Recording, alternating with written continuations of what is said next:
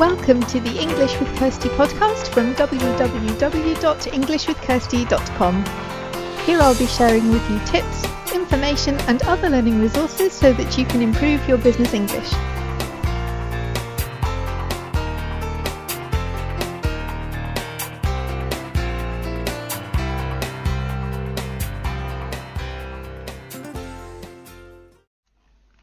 And welcome to episode 153 of the English with Kirsty podcast. And today I want to talk about something that I started thinking about the weekend because I was writing a message to a friend and I thought, oh, I'm going to have to check this word now because I, I don't know how you spell it. It wouldn't have really mattered. I'm sure my friend wouldn't have cared if I'd made a mistake because it was obvious what I meant. But I like to do things properly, so I had to look it up. And it made me think, I, yeah, I have a problem with double letters sometimes. Do does this word need a double letter or not? Um, words like even even the title of this podcast, habit has one B, rabbit has two B's, and they sound exactly the same. Habit, rabbit, um, and there's no logical rule to follow whether you need one or two letters there. And often words like accommodation, I don't have a problem with accommodation, but um, some people do, and it's because of these double letters that trip people up. So I was just thinking, yeah, that for me, that's a thing that I need to check. Um, and a spell check can usually usually fix things like that. Um, sometimes you have other problems that the spell check can't fix, but something like that, if I know I, I check my work through before I send it out or emails, um, then I will catch things like that. Um, but we all have things that we have to think about a bit more than other people, and for everybody it will be different. And I was thinking, actually, knowing about these things rather than just thinking, oh, I'm not very good at that, it's actually good to know about these things because then you can pay special attention to them when you're writing, um, just to make sure, you know, double check those things because you know they are the things that will catch you out. Um, and sometimes it's something you can just do on your own. Sometimes it is worth getting someone else to do it for you. So, one of the general pieces of advice that are given out about checking your work is get someone else to read it. Um, and I think that's a good thing. If it's an important document, um, if it's something that a lot of people will see, maybe if it's something that's not in your native language, I do get German native speakers to check some of my stuff. If it's not just for an email that I'm writing to someone, but if it's something important, then I will ask a native speaker to look at that for me because why not? If they can give me some feedback that will help me, then that's a good thing. It's not a sign of weakness. Um, I think the problem comes you can't do that all the time, or people will get fed up with you. So you need to have a, a system for prioritizing and thinking, okay, yeah, this is really important this is this is maybe important but it's it needs to get done quickly and I can do it myself. So I think in certainly with things like I don't know when I was writing my book I know that one of my things that I'm rubbish at is formatting. I'm just not good at it. Um, especially if I'm working with other people on something I can't um, it's to do with my visual impairment mainly but I can't automatically notice if something is in a slightly different font size or a different font or is if the bold has gone too far down, like if it's taken a line of text that shouldn't be in bold or underline. I'm just not. There are ways for people with a vision impairment to check that, but you check it by character, and something wouldn't just stand out to me as wrong as it would to somebody who can see it. Um, so I try to pay special attention to that. I don't always succeed, um, but generally I do. And if it's something important, then I will ask somebody to check it for me. I generally get someone to check my newsletters. Um, if it's if I'm in a real hurry and it has to get done quickly, then then perhaps not. But but usually I do ask someone to check that because I know I'm bad at it, and I can try, but I'll probably always be not the best at it. So sometimes you just need to accept help. But other times, with things like my double letters, or I'm thinking about when I speak German now, I know that I often make mistakes with adjective endings. I'm, I'm not going to explain here how the German language works and how it's different to English, but if you have an adjective, um, then your adjective has to match your noun that it's describing, and there are different ways that you do that depending on what kind of role your noun is playing in a sentence. And I know how to do them. I had to give a presentation on how to do them at school, and my presentation was right. But there's something about them that I, I always have to look at it twice and think, oh, is that right? Is that should it be like that? And I know that sometimes I will make mistakes with them. And that's annoying but because i know about that then i can i can check it out and i can make sure that they're right pay special attention to them.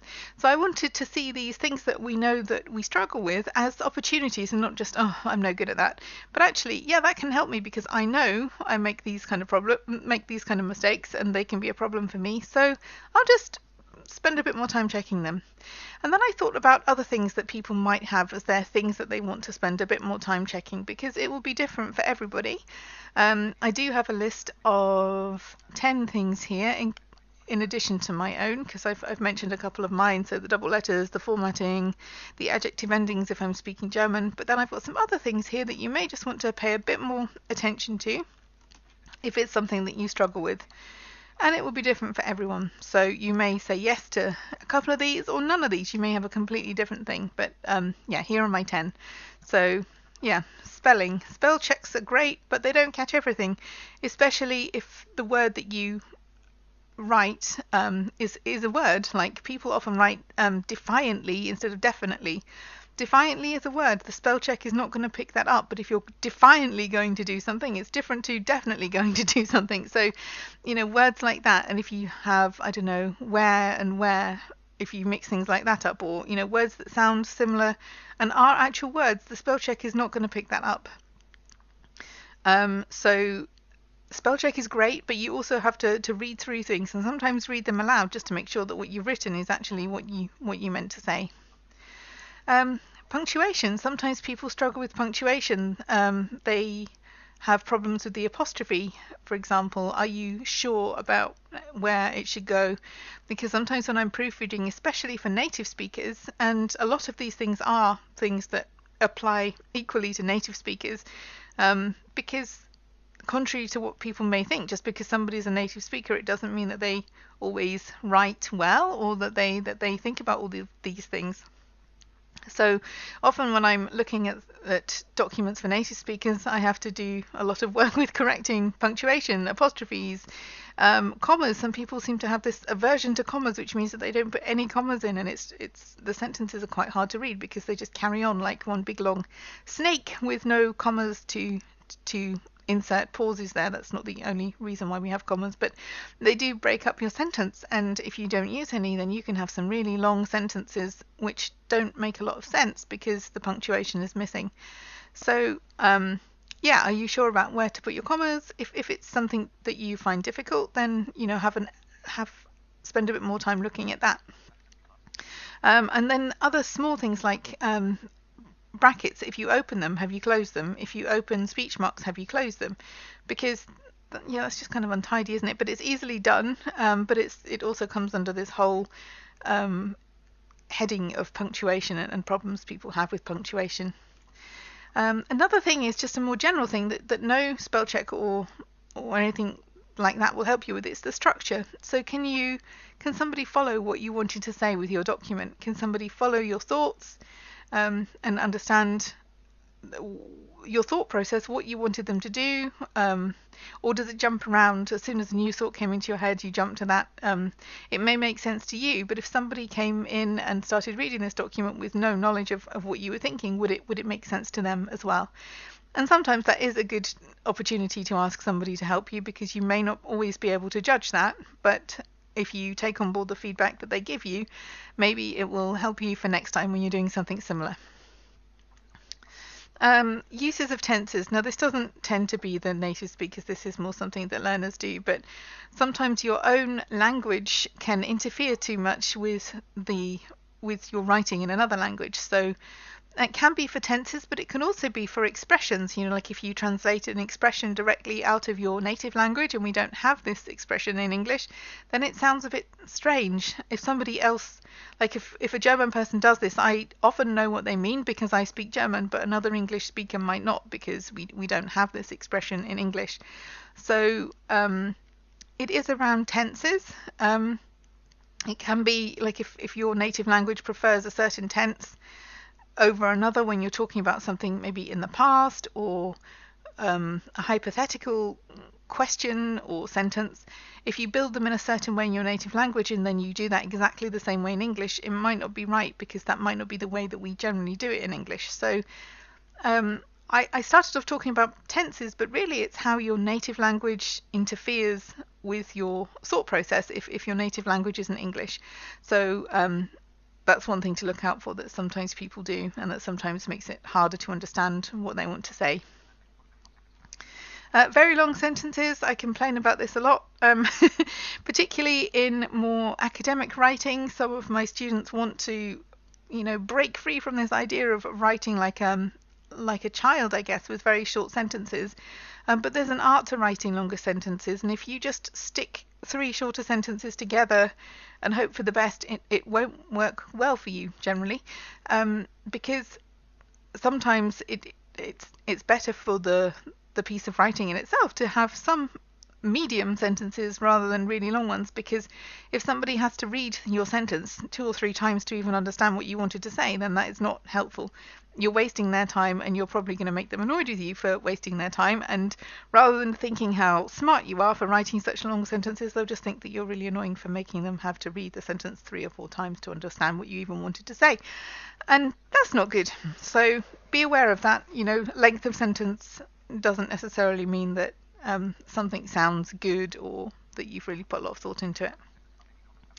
Um, run-on sentences. I will talk about this perhaps in another post, um, and it's not it's not bad, but it's just not great practice. Sometimes people sandwich two shorter sentences together with a comma, and um, they're related, so you can see why they would belong in the same sentence often um, but there's no joining word to make them fit together nicely. So, and because you know things things that make it it flow as one sentence um, are needed. Otherwise, you just have two short sentences. It, they don't automatically fit together um, just because you you put a comma there and, and thought well it's the same kind of idea. Then they can fit together.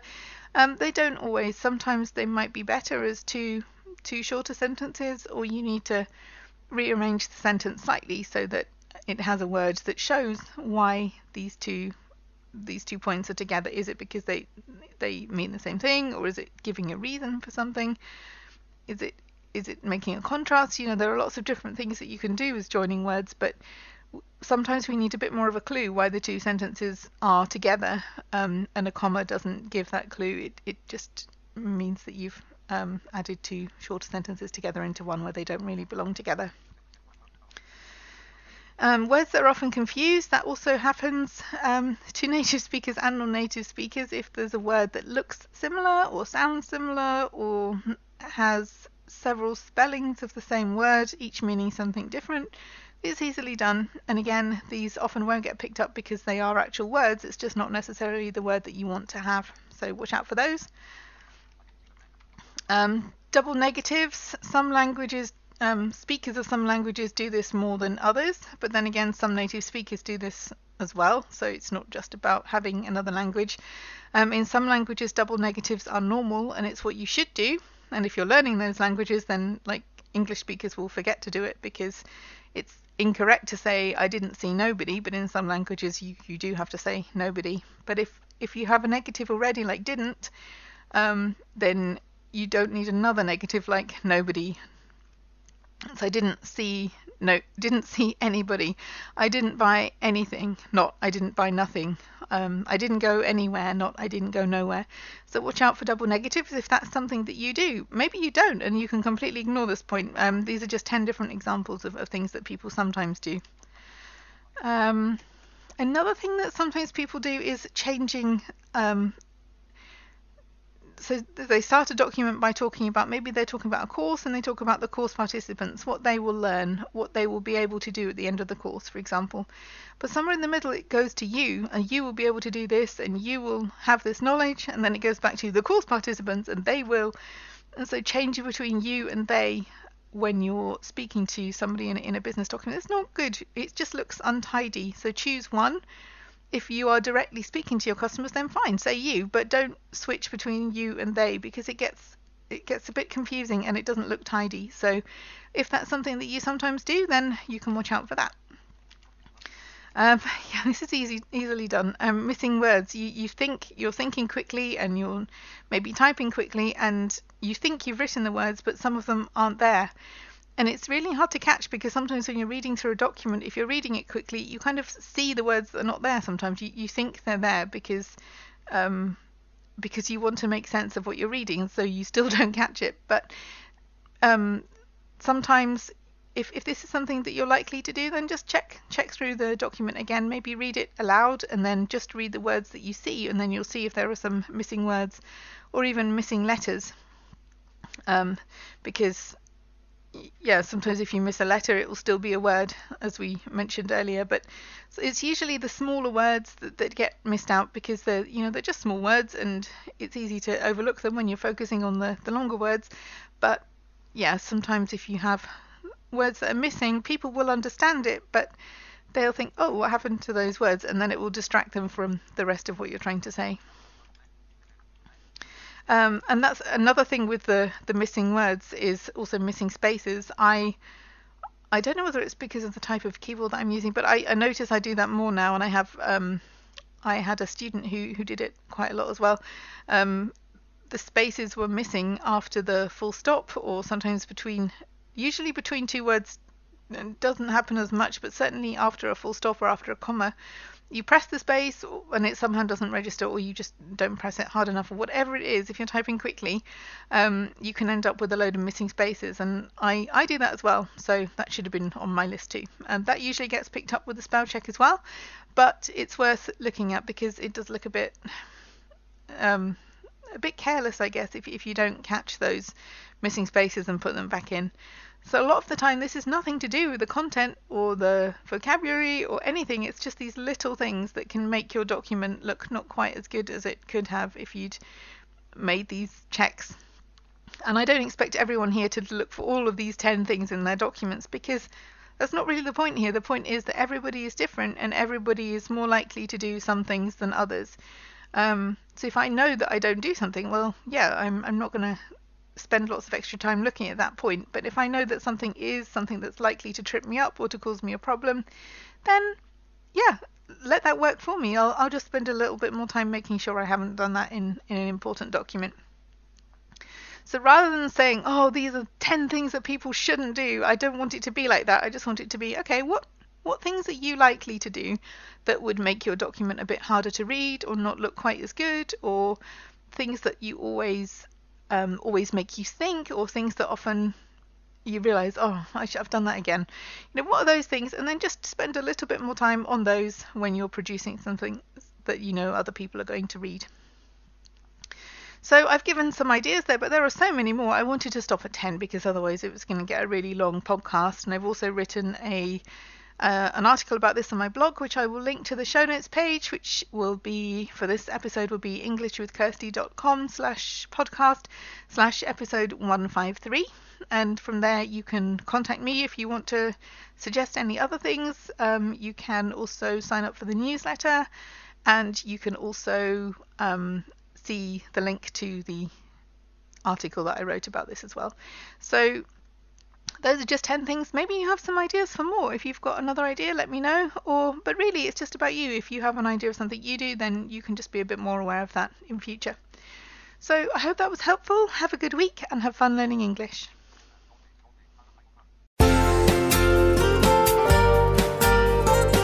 I hope you enjoyed this episode of the English with Kirsty podcast. If you have any questions or comments, my email address is kirsty at englishwithkirsty.com go to www.englishwithkirsty.com slash podcast where you'll find information about the individual episodes.